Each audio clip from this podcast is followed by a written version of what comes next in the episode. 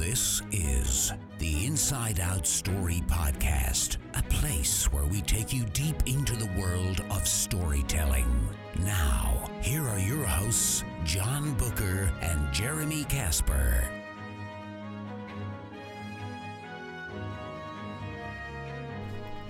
Welcome to the Inside Out Story Podcast.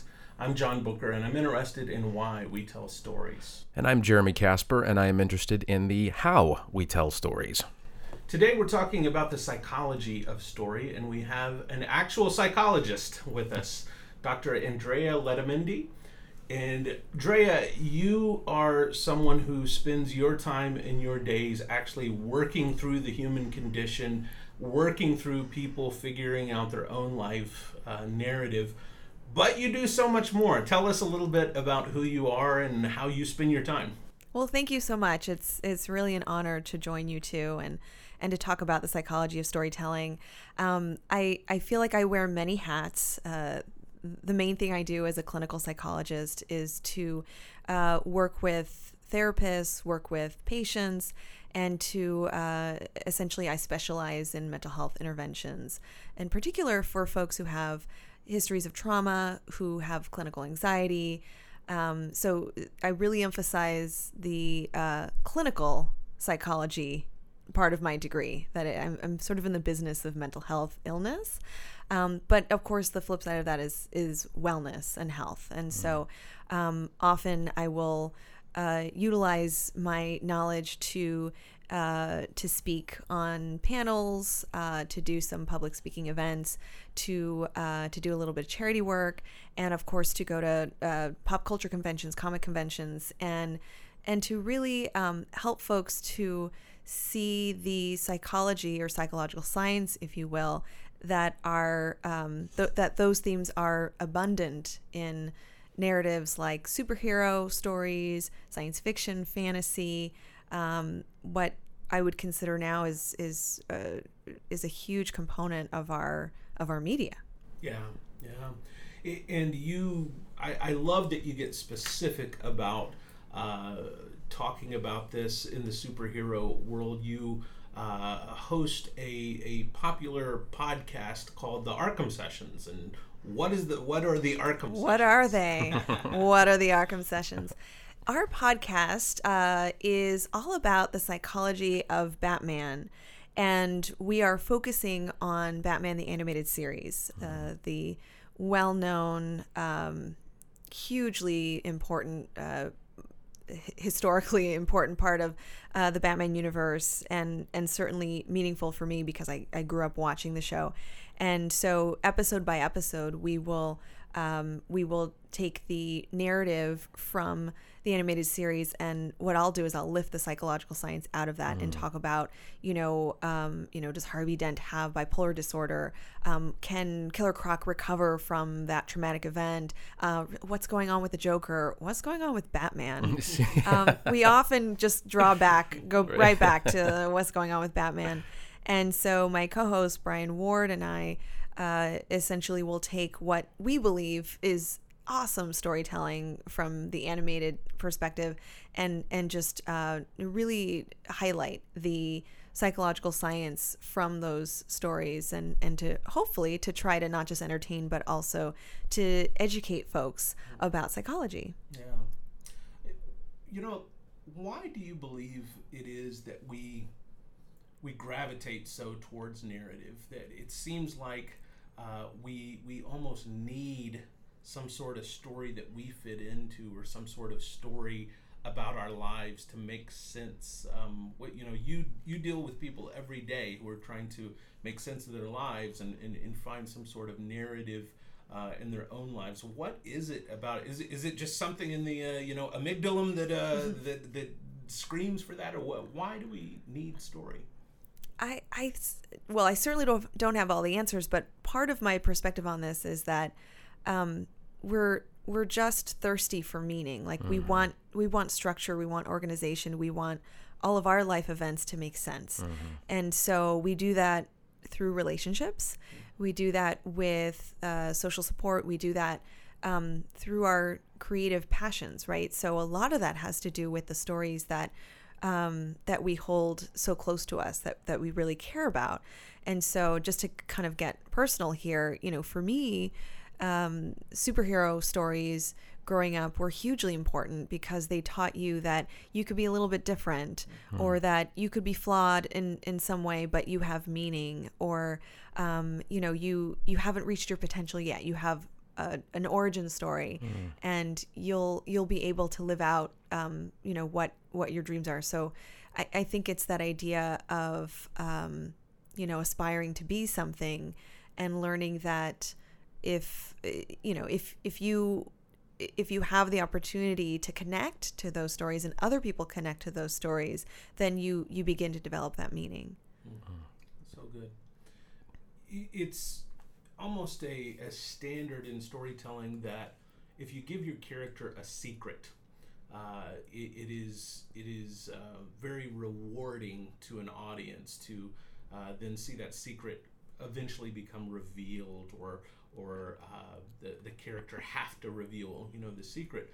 Obviously with superhero stories um, secret identities and, and secrets about the origin you know of where a character comes from are uh, are hugely important. Um, can you talk a little bit about sort of the psychology of secrets and secret identities and you know why people um, uh, utilize those things for, for both good and bad Yeah. purposes so kind of like the alter egos or the masks um the capes and cowls Yes. I yeah, I mean, I think like you said there could be multiple reasons. I think that we this plays out in our lives anyway, you know, where um, we present ourselves in multiple ways and in social psychology this is a huge area of, of research and, and it's well understood that we kind of um, we're constantly shifting in our identity depending on our social context and depending on our comfort levels um, and depending on kind of you've mentioned ghosts before like the, the ghosts that are following us and and and the burdens we carry the trauma that that are in our histories.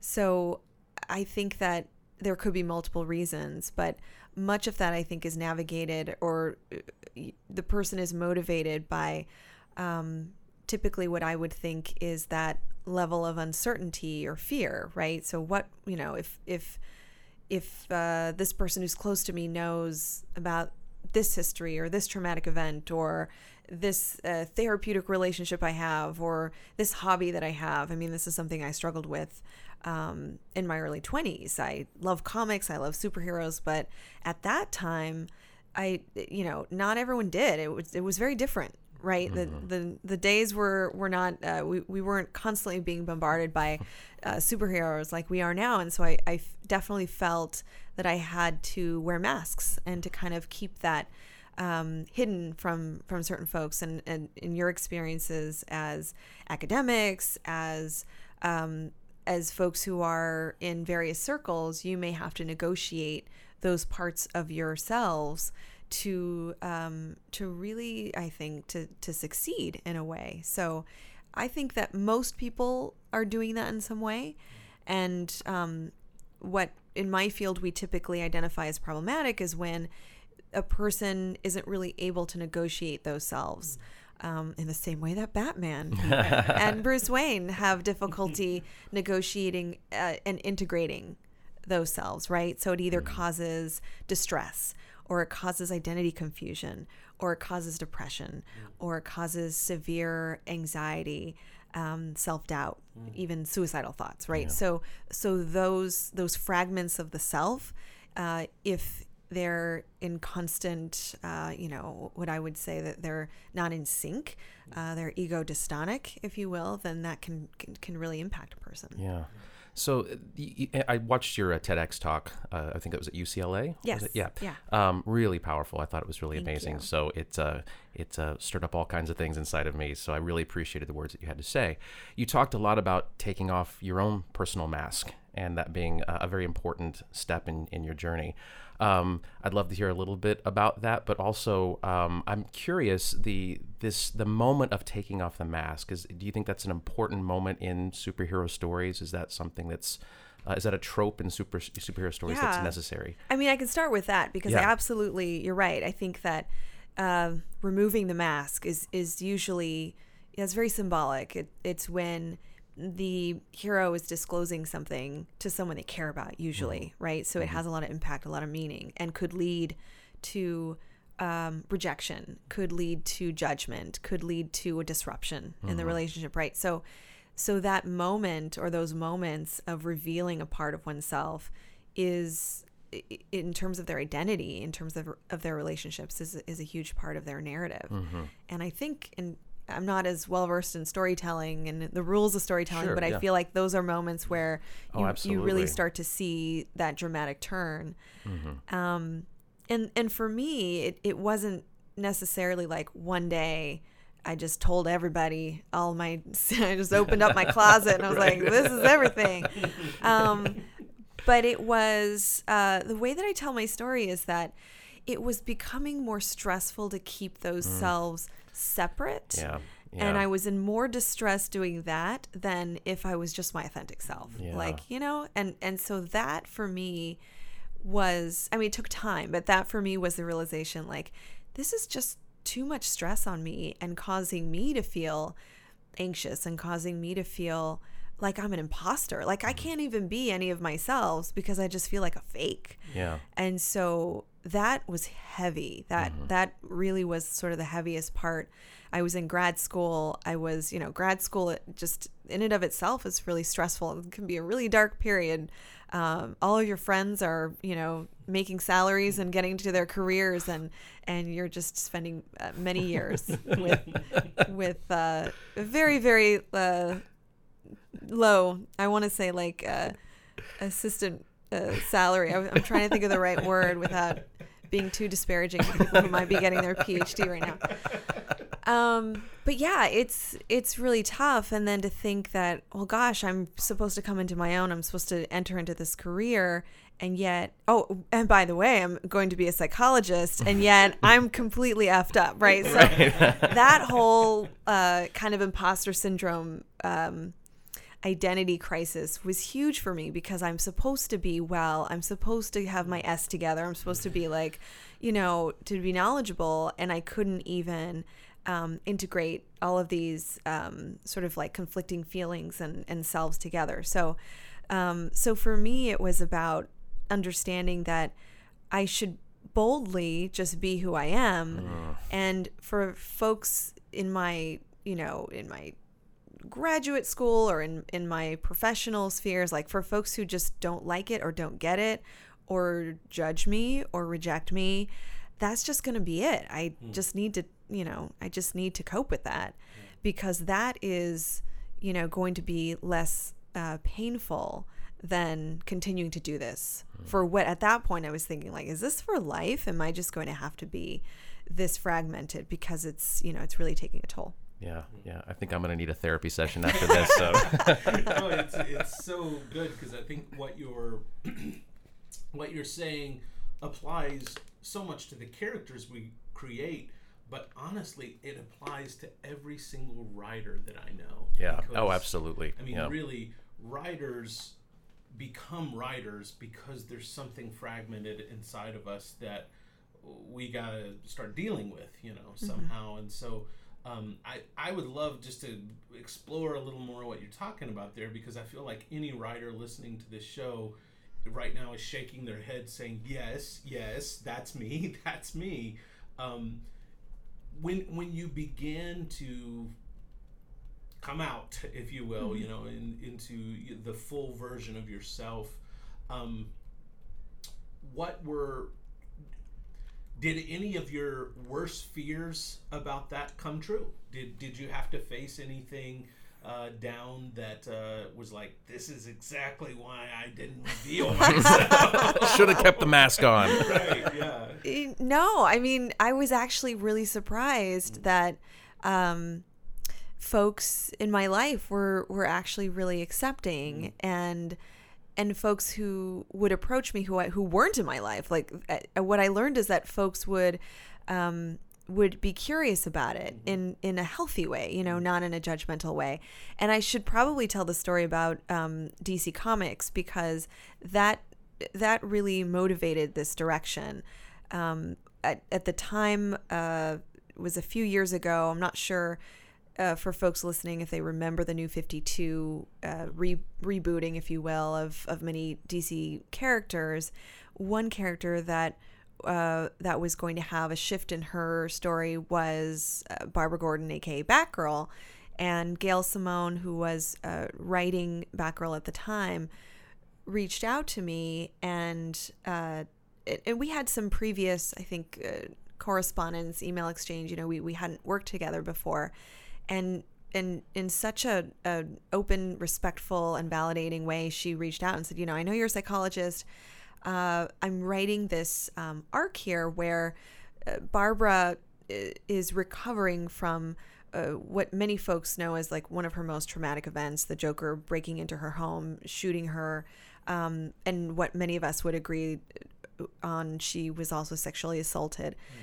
And in this, uh, in this kind of uh, retelling of that story, rather than recover completely, I'm sorry, rather than rather than uh, recover psychologically and unfortunately be paralyzed and become Oracle, which is what uh, which is what her story was before this, she would um, physically recover, but psychologically continue to ha- to be mm-hmm. haunted by this mm-hmm. trauma. So. Uh, so Gail had asked me some questions. You know, what does recovery look like? What does therapy look like in, in for a patient like this? Mm-hmm. And at the time, I was working, or I had, I had many years uh, had been working with soldiers who have returned from Iraq and Afghanistan with mm. with physical and psychological injuries, and so the story of of uh, Barbara Gordon's trauma was something that was very realistic, mm. and so it was very matter of fact, or, or at least very accurate, and would would give uh, Gail some context and and you know just kind of um, environmental examples of what what that you know since it's comics what the art would look like and then also the dialogue what what would this person as a patient um, deal with and how would she respond to someone supporting her throughout this therapeutic relationship. And so this was a, a really wonderful exchange that i had with her. And i never I think looking back, I should have guessed that this story would would involve me more, but I at the time I was just happy to be involved with DC Comics. And um, and then it was published, and, and the psychologist treating Barbara Gordon was me. Like it was a, a lady who was her clinical psychologist, and my name was on the door, and um, and it was kind of an out of body, like really out of body onto page sure. experience for me. And so, you know, I usually tell folks when I tell this story, I usually emphasize that okay, while while it was hugely meaningful to me and very personal because obviously that's a depiction of what I do, it was also a bigger thing. It was about uh, depicting mental health in a very positive way, mm-hmm. and it was showing uh, a superhero seeking therapeutic services, mm. asking for help, and and battling with that psychological recovery, which I think isn't really touched upon as much mm in in comic book narratives. So I think the the bigger aspect there was here we're really championing that that relationship and the idea that therapy and therapists and mm-hmm. psychologists don't have to be villains in yeah. these stories. Mm-hmm. And that it's an ongoing process, right? She didn't go see her once and then she was cured. Mm-hmm. She is still to this day uh, battling with some of those um, insecurities and those fears and thoughts, and that's incredibly realistic. So, uh, so you know, full circle uh, to answer your question uh, in a more succinct way. When my name was going to be in a comic, I think that I realized I, I need to to really um, be my authentic self, and folks are going to know about this, and also folks are going to know about my relationship with comics and I was doing other things as well. I was cosplaying, I was going to comic conventions, and I was it was not really um, you know, not really using my psychologist um, I don't know, name. I wasn't using my real name. I was sort of just mm-hmm. trying to disappear into the crowd, so to mm-hmm. speak. And this was a way for for me to integrate those professional and personal selves and realize that like wait a minute there's something meaningful here for me, and maybe it could be meaningful for other people who want to read those stories and want to know more about those, um, you know, those narratives that aren't really talked about as much. And so I, I sort of felt like I have I have purpose. It's like a superhero story, right? Like, oh, that's my origin story. Now I have purpose. I'm supposed to do this. Yeah, that's amazing. Man, that's a good story.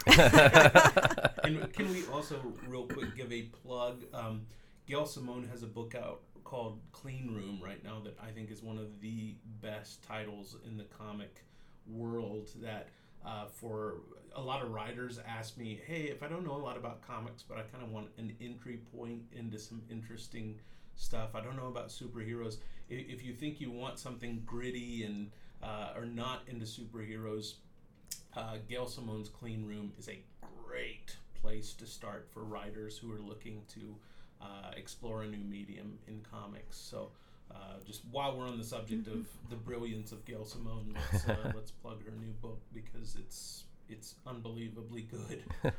Um, could we just continue in, in this vein just for, for a moment here? You you you've talked a lot about fear and you know, Jeremy and I uh, talk a lot about fear uh, when we talk about characters and developing characters and uh, what motivates you know a character, and that so often uh, a story is about a character coming to terms with some sort of internal fear that they have. However, one of the things that we really push writers uh, away from is creating a character who's incapable of change. So, for example, Jeremy and I, when we, we do writers' workshops or when we teach students, one thing that we do not let students do if they're writing a short film or a short piece, we do not let them make the protagonist an alcoholic or a schizophrenic or a demon possessed person because we feel like a character has to be capable of choosing to change. And these Wow. are characters that don't can't choose to change, especially not in five or ten minutes. I'm just not going to buy Yeah. that a character can change, you know, in five or ten minutes. So, um, even in a two-hour feature, you really have to sell me on the idea that someone has overcome alcoholism or or some sort of uh, mental health issue in two hours. That that's a tough sell, you know, for me. So, can you talk a little bit about um, about people's ability to change and maybe the elastic nature of, of people when it comes to uh, being able to change? Because I think we as writers can learn a lot uh, about how to really accurately portray these things. Sometimes, and maybe even to make the question more specific, when you're working with a patient, do you, you know, what are the milestones you might look for as saying this is this is cha- change 10% you know this is Right. turning the wheel 10% it's not 180 degrees Right. but it's a 10% change can you talk about that? Yeah, and and by the way, this is like a million dollar question in my field. like if we absolutely knew what could uh, lead to change, how we know that change is happening, I mean, we would we would be we would be doing better. So every year at WonderCon and Comic Con, uh, I'm on a panel with other scientists, and uh, we talk about it's the science of science fiction. We talk about the accuracy, the veracity of science in uh, typically in science fiction movies and in superhero movies, and it's interesting that um, when I'm asked to speak to the accuracy of the mind, I, I compare it to uh, some of these harder, quote unquote, hard. I'm doing air quotes for folks who can't, you know, for listeners. Uh, the harder sciences, you know, when they're talking about space exploration and they're talking about um, interstellar, like there are some folks on the panel who advise on some of these these blockbuster movies. And um, what I usually say is like, well, the mind is kind of like space, right? Like you you can't go wrong if you're writing about uh, a person's psychology. There is you have so much, you know, it's limitless. You can talk about so many things. You can create so much. The moment you put a label, a diagnostic label, hmm. on that that person, then you have really caged yourself in. Hmm. And so I'm not saying, you know, so I kind of agree That's with you. Like, oh, Yeah. I'm not saying you you shouldn't be writing characters who have bipolar disorder, who, ha- who are um, you know, struggling with schizophrenia. But I am saying that once you decide, like, that's the story I want to tell, then you have to do your research and you have to stay within that realm. And you might limit yourself with what you want Yeah. that person to look like and the change that you want that person to experience. And I think good writers will be able to still tell that story, mm. maybe without the label, mm. but with the same struggles, with mm. the breaks in reality, uh, their uncertainty about w- whether, you know, what they're seeing is real or not. You know, that that might be schizophrenia, but i- i- if you don't rely on that label, you just have so much more space to um, to explore, if you will. Yeah. Um, and so I tend to usually lean on that as as an, my suggestion.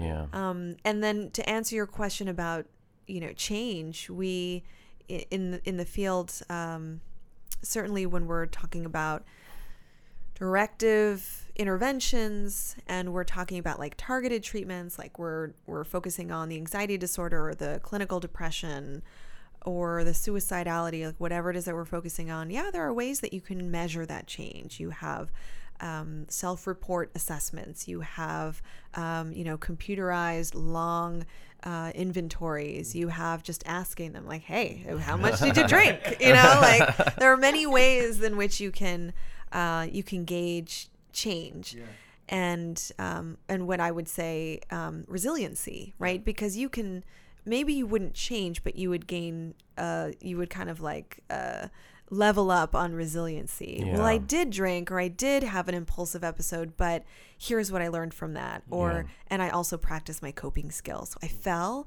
but I got myself up, and here's how I did that. That for me is more telling Yeah. than than focusing too much on measuring change. Yeah, I think that um, one of the things that, that we do with our students is if we ever make an exception to that rule, uh, if they, they want to have a demon possessed character or something like that, the, the, the rule then is that's fine, but the story can't be about them overcoming that thing. So it's like if I have a character that's demon possessed, I, I they can't choose to be undemon possessed, you know. So, but that that that affliction, if you will, uh, definitely um, it it affects them. It affects the decisions they make and that sort of thing. So I, I like what you're saying in, in terms of um, really researching these things and understanding how they work and how they affect characters. Um, one question that I have for you, uh, uh, something that, that we too struggle with our students, uh, is just developing the antagonistic force in the story. And oftentimes our our students think that a good antagonist is just just a roadblock. It's just you know a character that just kind of gets in the way. And uh, what we really try to do is is encourage our students to develop antagonists that are are uh, have strong, compelling moral arguments. That uh, uh, their points actually maybe make some sense. We can actually maybe agree with some of the things that they're trying to do. We just don't necessarily agree with their methodology. And I'm curious, especially in the realm of of Batman, um, how do the stories change in terms of the villain of the day, like who Batman is facing internally? What's going on inside of Batman? Does the villain that he's faced does that does that change the nature of the story?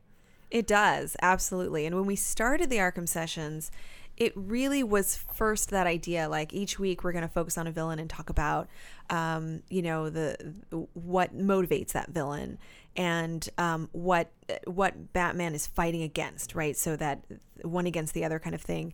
And certainly as a psychologist I was really focused on it. And and what is their diagnosis or what you know and I think over time we got a little bit more sophisticated with that. Like well we we learn a lot more from uh, from from pulling away from that kind of diagnostic perspective and think more about like why is this happening? Why is this story being told? What isn't you know we it- and brian my co-host is great about this like thinking about what the writer wanted to do. I get lost in like well batman as if these people are real. And he's like well let's think about what, what we think the writers had in mind for this. Um, and we know it you know it was it was developed um, as as a kids show. But um, of course it it really surpassed that simple audio you know the, it was much more than that and certainly much deeper than that. And and so while we while we focus on villains something that i prefer to think about is like well what happened? And, and this is something that we do in our field. We're moving away from what's wrong with you mm-hmm. to asking the question what happened to you? What were mm. your experiences? Help me understand why you're making the decisions you're making, mm. and then I won't judge you for that. I, I mm. shouldn't ever judge you for it anyway, but once I learn about someone's story and their own narrative, then I'm in a better position to say, like, you know what? I would probably do the same thing. Yeah. If those things happen to me in the nature that they happen to you, in the order that they happen to you, I I would probably be drinking as well, or I would probably be pushing people away as well, or Yeah. you know. So it helps me as a psychologist to better understand. And yeah, I mean, absolutely, mental health disorders are biological in nature, just as they are environmental. But sure. that um, that doesn't take away from those experiences. So I take the same approach with um, with each and every villain, and and the animated series because they had such great writers, will give you a history. I mean, they were they were one of the first um, to to talk about um, Two Face's origin or Mister Freeze's origin, and so you you understand their motivations, and so it blurs the line a lot of times where we're wondering. You know, maybe this isn't a villain after all. Like m- maybe Killer Croc is misunderstood Yeah. and is constantly treated like a monster and so all he all he knows is to cope like a monster. Yeah. and he succeeded. Well why not? And furthermore it, we always tie it back to the deficits that batman is struggling with right?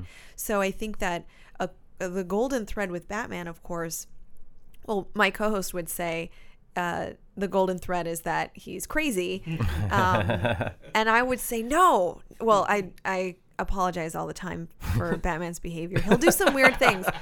You'll see him uh, over the course of the show. He'll be, you know, in in a tree spying on poison ivy or like doing some wacky things, and I'll excuse every single one of those behaviors. I'm like, that's totally normal. Um, it's adaptive.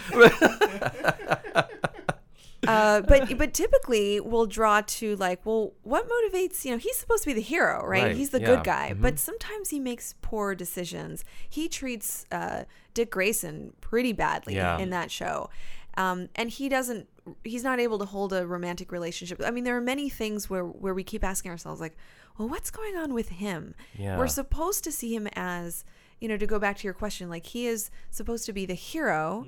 Um, we're supposed to have a clear understanding of who the antagonist and who the protagonist um, are in the show, and and we're that's really blurring the lines. And so oftentimes, I'll I'll draw back to better understanding Batman through that villain's motivation. So, um, you know, a, a lot of times we'll see this parallel with the villain developing some kind of um, insecurity or developing um, some kind of uh, evil mission and and you'll see what how Batman is responding to it and I bring up the Joker as like one of the most common um, examples of that dynamic where Batman's constantly afraid that he's going to be like the Joker. So he constantly needs to um, remind himself that he's different than the Joker, but yet he always wants to really wants to be close to the Joker any chance that he gets. Um, Christmas with the Joker, uh, I think the second or third episode we did.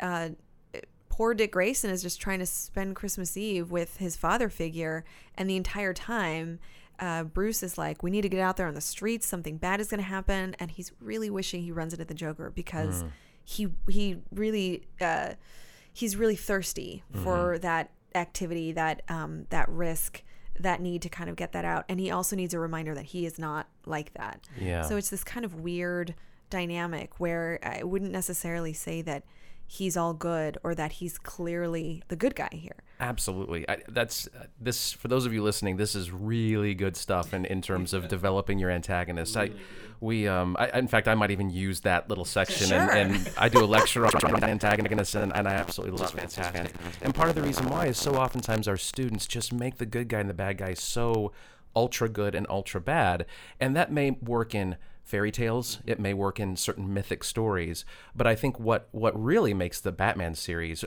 whatever iteration you're looking at so compelling is the fact that those lines are so blurred. Mm. I love the fact that i can look at a protagonist and say he's he's good but he's messed up and here comes the bad guy and he's bad but wait a second he's got a really good argument and and and that right there is is what makes drama that's Yeah. that's the nature of drama and i think that batman's just done such a such a great job of marrying really really masterfully uh, the genre of drama into into the, the comic book world and and uh, and that's great so so many of our students their stories end up falling apart about halfway through and oftentimes it's because they don't really understand the bad guy. It's it's they've kind of got the good guy figured out, but they just they again they think of the antagonist as sort of that roadblock instead of this being a, a, a character who is truly challenging the main character in a very specific internal kind of way. Um, and if you don't understand that relationship, the relationship between good guy and bad guy, um, your story doesn't work. Well, you you always use you know uh, when you talk about the antagonist, you always use that clip, that brilliant clip from The Dark Knight, where you know Mm-hmm. the uh, Batman and the Joker are are in this kind Right. of holding room together, and you know the Joker really gives a pretty compelling Very speech compelling. about the way the world is. Yeah. And you can't really argue with anything. You know, he's actually got the better argument Yeah. about the truth about society, and yet we we we as human beings we can't fully buy into it and support it. We say yes, but we have to try and be better than that. Yeah. Um, Yeah.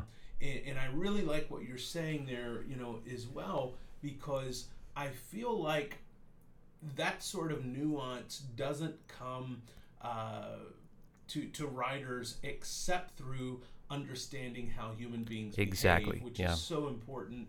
Uh, it's why we have uh, again a, a psychologist on the show uh, today is, is to help us better understand how human beings um, behave it- it- they say something about the Joker, you know, in that film that has always struck me.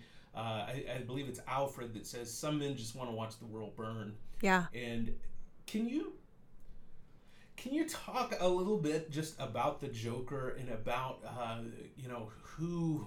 Because in my mind, he's kind of an archetype for a certain type of person in the world. He's amplified.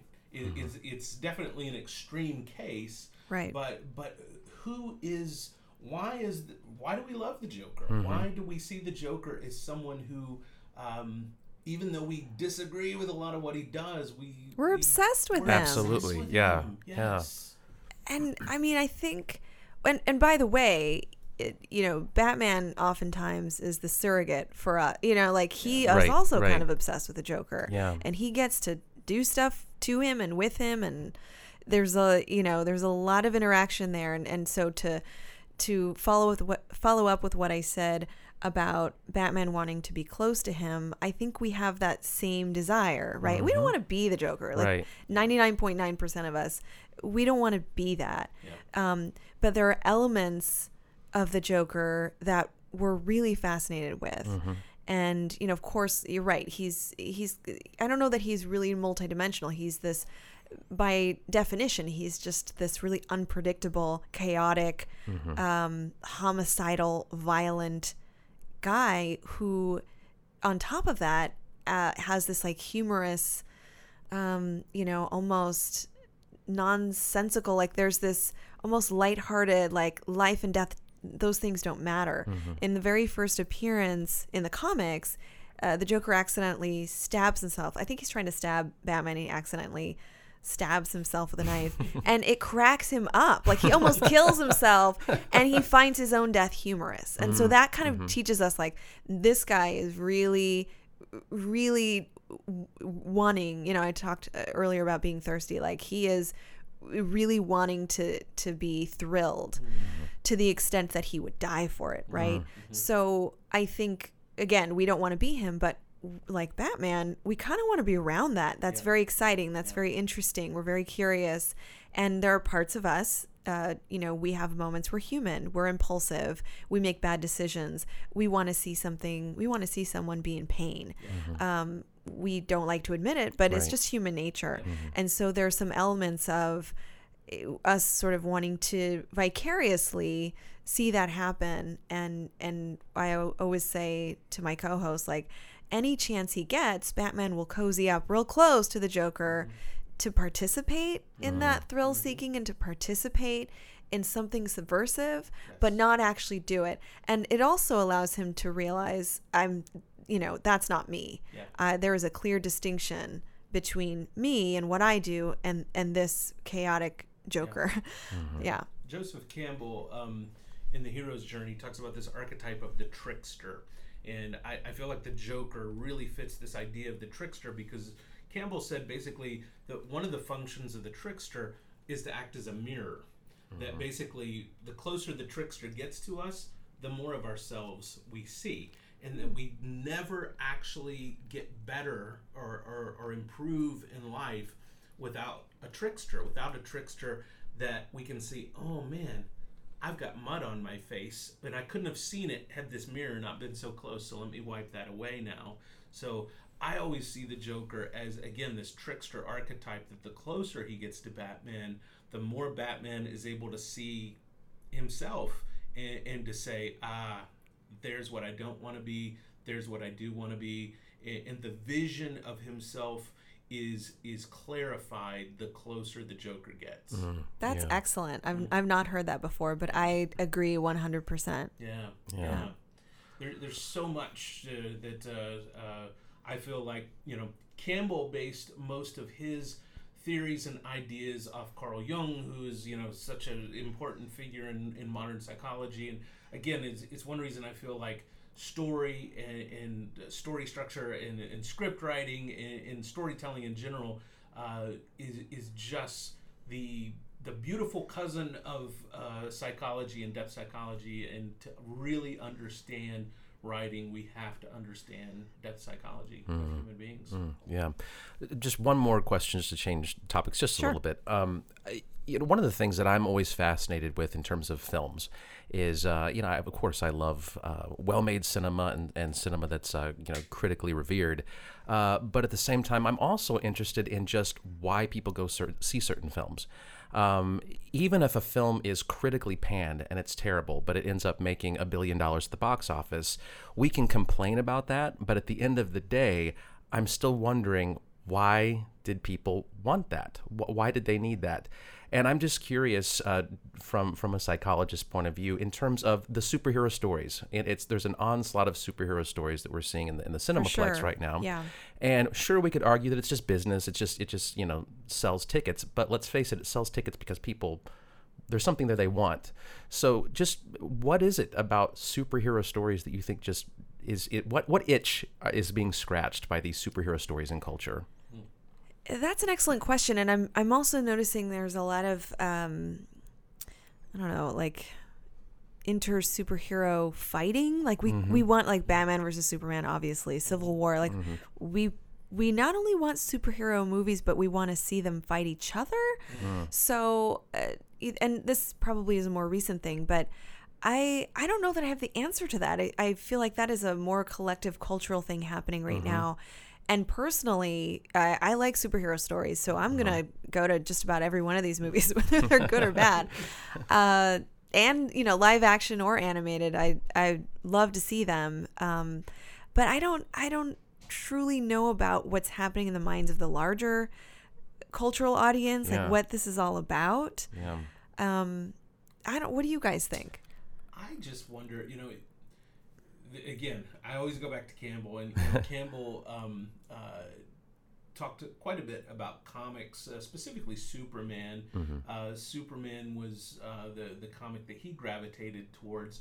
He kind of took uh, this Jungian idea of our need, the same things that motivate men towards religion, and I say man in the general sense, Sure. men and women, uh, towards religion, that we see these as the new gods, which even Jack Kirby, you know, then went ahead and created a comic Right. called the New Gods, and and so in, in some sense, um, the same reason that the Greeks created these stories about these gods that that fought each other, that loved each other, that created children with each other, that um, would destroy each other. There there was this theory that he had that basically if we could see those who are stronger, more powerful, and, and supernatural to us work out their issues and go through the same things that we go through that there must be meaning to ours because we assign all this meaning Sure. that the reason why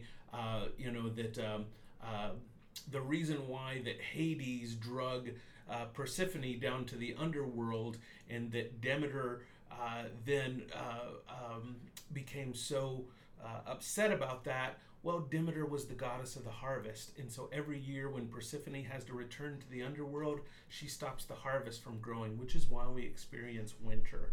So you have all these ideas about gods and superheroes that if there's meaning to their stories, it must mean there's meaning to ours. Sure. Yeah. And so I feel like that the the the rise of superhero stories is greatly due to the fact that the industrial revolution has pushed us towards searching for meaning where we used to find meaning in saying I'm a farmer. I go put things in the mm-hmm. dirt and, and things grow out of it and people eat because of me. Yeah. Now it's I go to this factory and I make this little plastic part, and I have no idea mm. what uh, this plastic part means mm. or, or Yeah. what this does. So, no longer do our occupations or recreational activities bring us any sort of meaning. So, we were searching for meaning in ways that we never have before because our lives seem to have mm. less meaning. Wow. But that's Wow. just one Yeah, guy's yeah, opinion. I don't know. I I was gonna say that that superheroes wear really cool costumes, and that's that's why we all like I- superhero. I was into that. Yeah. I it's was- the capes. That's what it is. It's the capes. it's also the capes. Yeah. Okay. All also right. I was gonna say that we just like watching them punch each other, um, but the capes are cool too. Uh,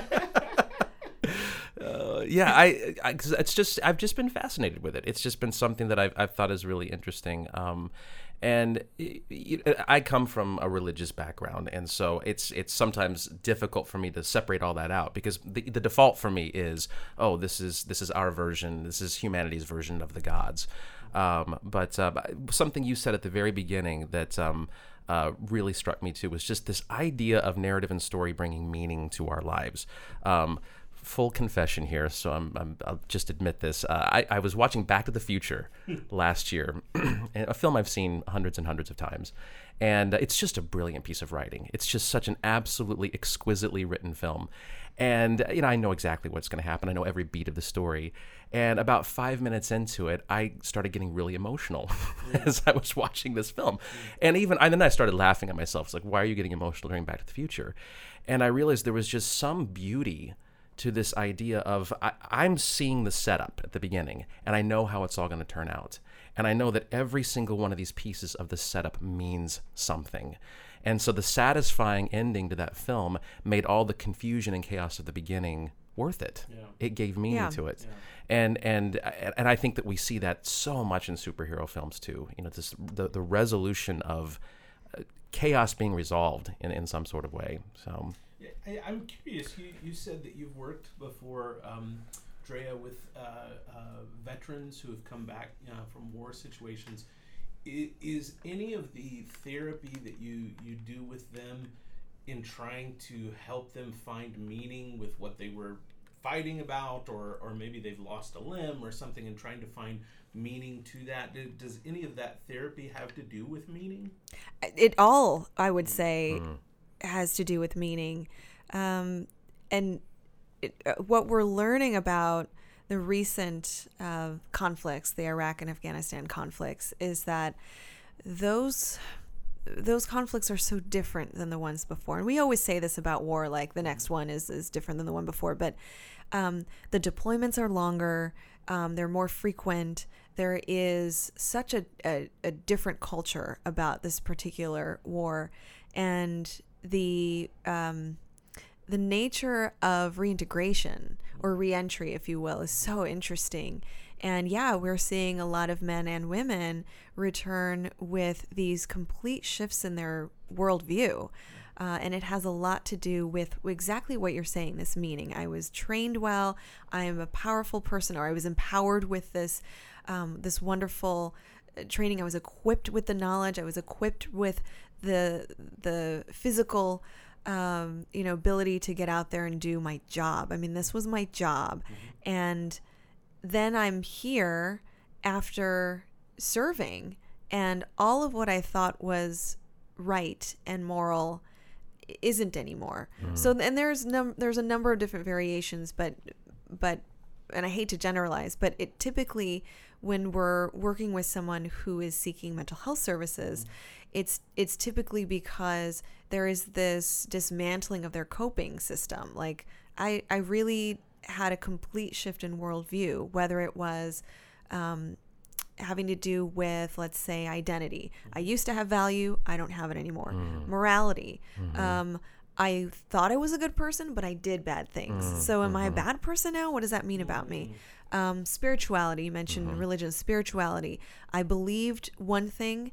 Um, it was so meaningful to me, but I've seen such horrific things. I can no longer believe in those things anymore. yeah. So multiple dimensional and and profound shifts in worldview to the point where the personhood, you know, that that person's identity is completely changed, and and that you know nothing about the classic diagnostic post-traumatic stress disorder it, I you know n- notice I didn't say like well and the flashbacks and the nightmares and I mean that's all happening too right? Yeah. but but diagnostically that's the you know that is what the Department of Defense is looking for. Like did you do you meet this criteria this checklist this and that? But we're not really addressing the other huge shifts in their psychology that that we need to um, to better understand, to embrace, and to help folks regain their resiliency.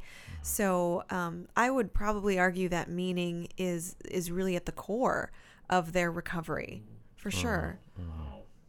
Um, one more question just about that that sort of thing in, in, in meaning. Um, I, I don't know if you saw um, uh, the movie that came out last year, Room. Did you by chance I did. that? I did. It's one of our favorites. Yeah, Jeremy and I were just floored by this film. It just meant so much to us. And one thing we've talked about quite a bit, I don't know that we've ever talked about it on the podcast, but one thing that we've talked about quite a bit is, you know, uh, spoiler for those who haven't seen, if you haven't seen Room, uh, forward ahead uh, 60 seconds on the podcast. uh, but in that film, in that story, um, after she gets out of the room and she's went back and living with her parents, um, she tries to kill herself at one point because it seems to me, at least just as a again a armchair uh, armchair psychologist, Yeah. um, that at least in that room she had meaning. You know, she had a purpose. My purpose is to take care of my son and get out of this room. And once she had done that, it was like she didn't have a purpose anymore. Um, can you talk a little bit just about you know purpose and and and the the psychology of people maybe because most most writers at some point in their career will write something about a character that experiences this deep traumatic situation. Mm-hmm. And honestly most stories jeremy and i have found fall apart mm-hmm. after the character gets out of the traumatic uh-huh. situation.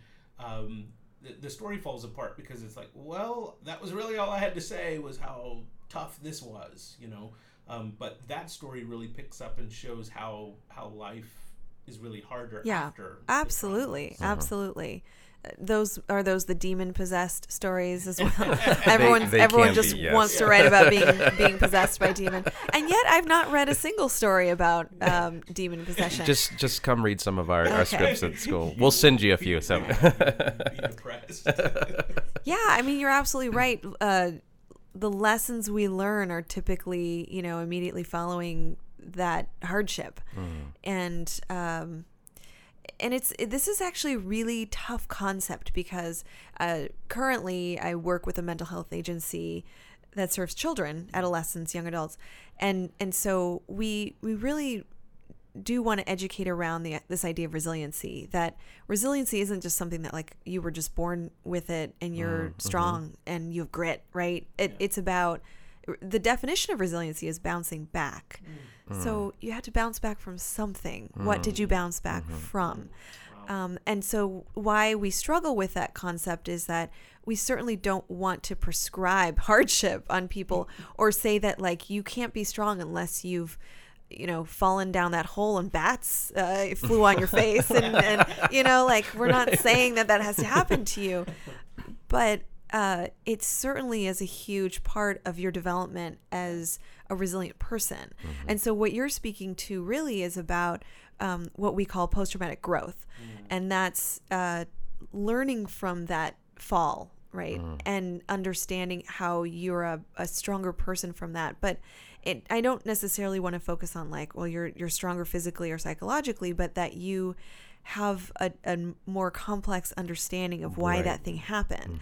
So if folks uh, understand or interpret an event as um, being related to their, um, you know, it's their fault or they're to blame or God is punishing them or, you know, if they internalize it that way, they won't be as successful coming out of it. The interpretation of the hardship is really what's important. And so post traumatic growth really needs to come from that dynamic and complex and, and yet um, what I would say is more of a strength based oriented way to look at that thing that happened. And now I'm flawed, right? Like it, no one's perfect, right? So now those things happened, or several things happened, several bats. It wasn't just one bat; it's like multiple bats. Uh, I'm I'm now flawed, mm-hmm. or if you will, you know, like I I've experienced something that I'm not proud of, or I don't want to ever experience again.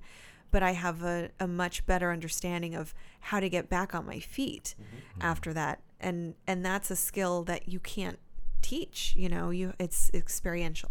Hmm. Hmm. That's so good. So, so, good. so good. Again, I I fear you don't know how good I at know. talking about story you are because honestly, these these are the conversations that we have about characters and about story, and that we try and figure out and like, well, what's true about Yeah. you know, Yeah. and this situation. and I can give you a really practical answer to what you asked about meaning. Um, I, I was actually asked earlier this week about interventions that might utilize superhero narratives. Like, mm. how is that helpful? Mm-hmm. And uh, while I don't think it's it's helpful for everybody, certainly for folks who don't like superheroes, mm-hmm. eh, th- this this wouldn't be for them. But the example I give is that with with a lot of interventions that we do with mental health in particular, um, we make historically we've made this analogy with like a toolbox. Mm-hmm. Like you know, you wrench, your hammer, you have various things, um, leveler. And notice I'm struggling to understand what's in a toolbox because that symbolism isn't useful. It doesn't have meaning for me. I didn't really carry around a toolbox as a kid. Um, but if you told me this is your utility belt, let's talk about what's in your utility belt. And I'll better understand this because I play Arkham Origins and Arkham City, and I know that Batman has a line launcher, a cryptographic sequencer. He's got his batarang. He has various tools and gadgets that are going to keep him safe, get him out of trouble, um, you know, help him to problem solve. And so that analogy for me, if I were a patient, kind of trying to understand this notion of having my own utility belt and uh, and and being able to help myself and being able to be resilient and resourceful, I need I need to really get that. And if if a therapist was working with me and was referring to this toolbox, I, I guess it would kind of work, but it wouldn't have as much meaning Yeah. as the utility belt would. Yeah. Well, and I think that our, our most of the writers that we work with, myself, when I write, I have so much trouble um, externalizing internal conflict. How do I get what's going on inside my character outside so that I can photograph it, I can take a picture of it, and I can tell the, sc- the story visually? And just even you talking about the utility belt and how in this in a situation of intervention, you could talk about how each one of those means something. Um, I think that even from a writing perspective, that can be so beneficial that we don't arbitrarily create these things on our characters. We don't just say, let's just put a cool tool, you know, utility belt on them and Right. everything's great. It's like, no, these things actually have actually have meaning and purpose. Yeah. So that's really great. Yeah. It's so funny because actually, you how often do you hear about a writer's toolkit? And I Right. even use that analogy. Right. And then until you said Yes. that, You're honestly, I don't. If you're a writer, you've probably never owned a toolkit because yeah, those are two different types of, of people. And so it's going to make me next time I want to say writer's toolkit, I'm going to say writer's utility. Yeah. because that is actually a stronger metaphor Yeah. uh, for the most more writers that I know would get that metaphor Yeah. more so than a toolkit because I'm like you I'm like yeah level I- what is that? Yeah. Absolutely. Oh, so good so good well it, we're about out of time but um, Dre, Drea, tell people where they can find you online, and uh, tell tell people where they can connect with you. So the best way to interact with me would be Twitter. I'm at Arkham Asylum Doc on Twitter, and my website is underthemaskonline.com, where uh, our podcast, the Arkham Sessions, is housed.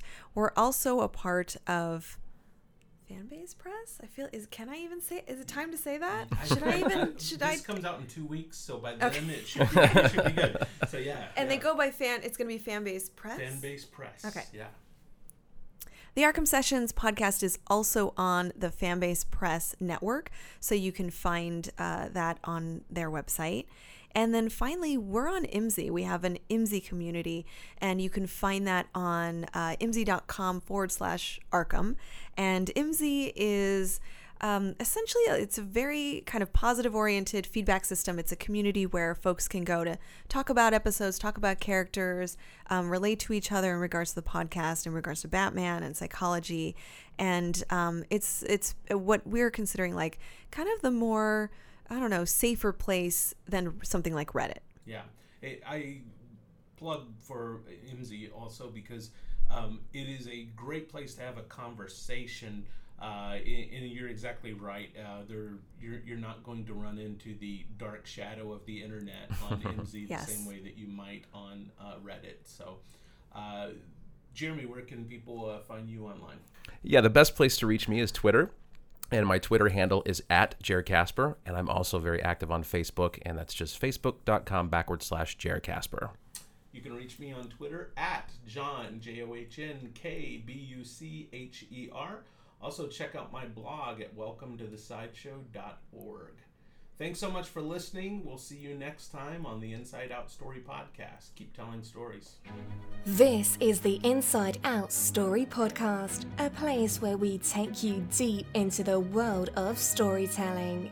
For more information on the story, the hosts of the show, upcoming speaking engagements, and seminars, visit our website at theinsideoutstory.com. The Inside Out Story Podcast is a production of Sideshow Media Group.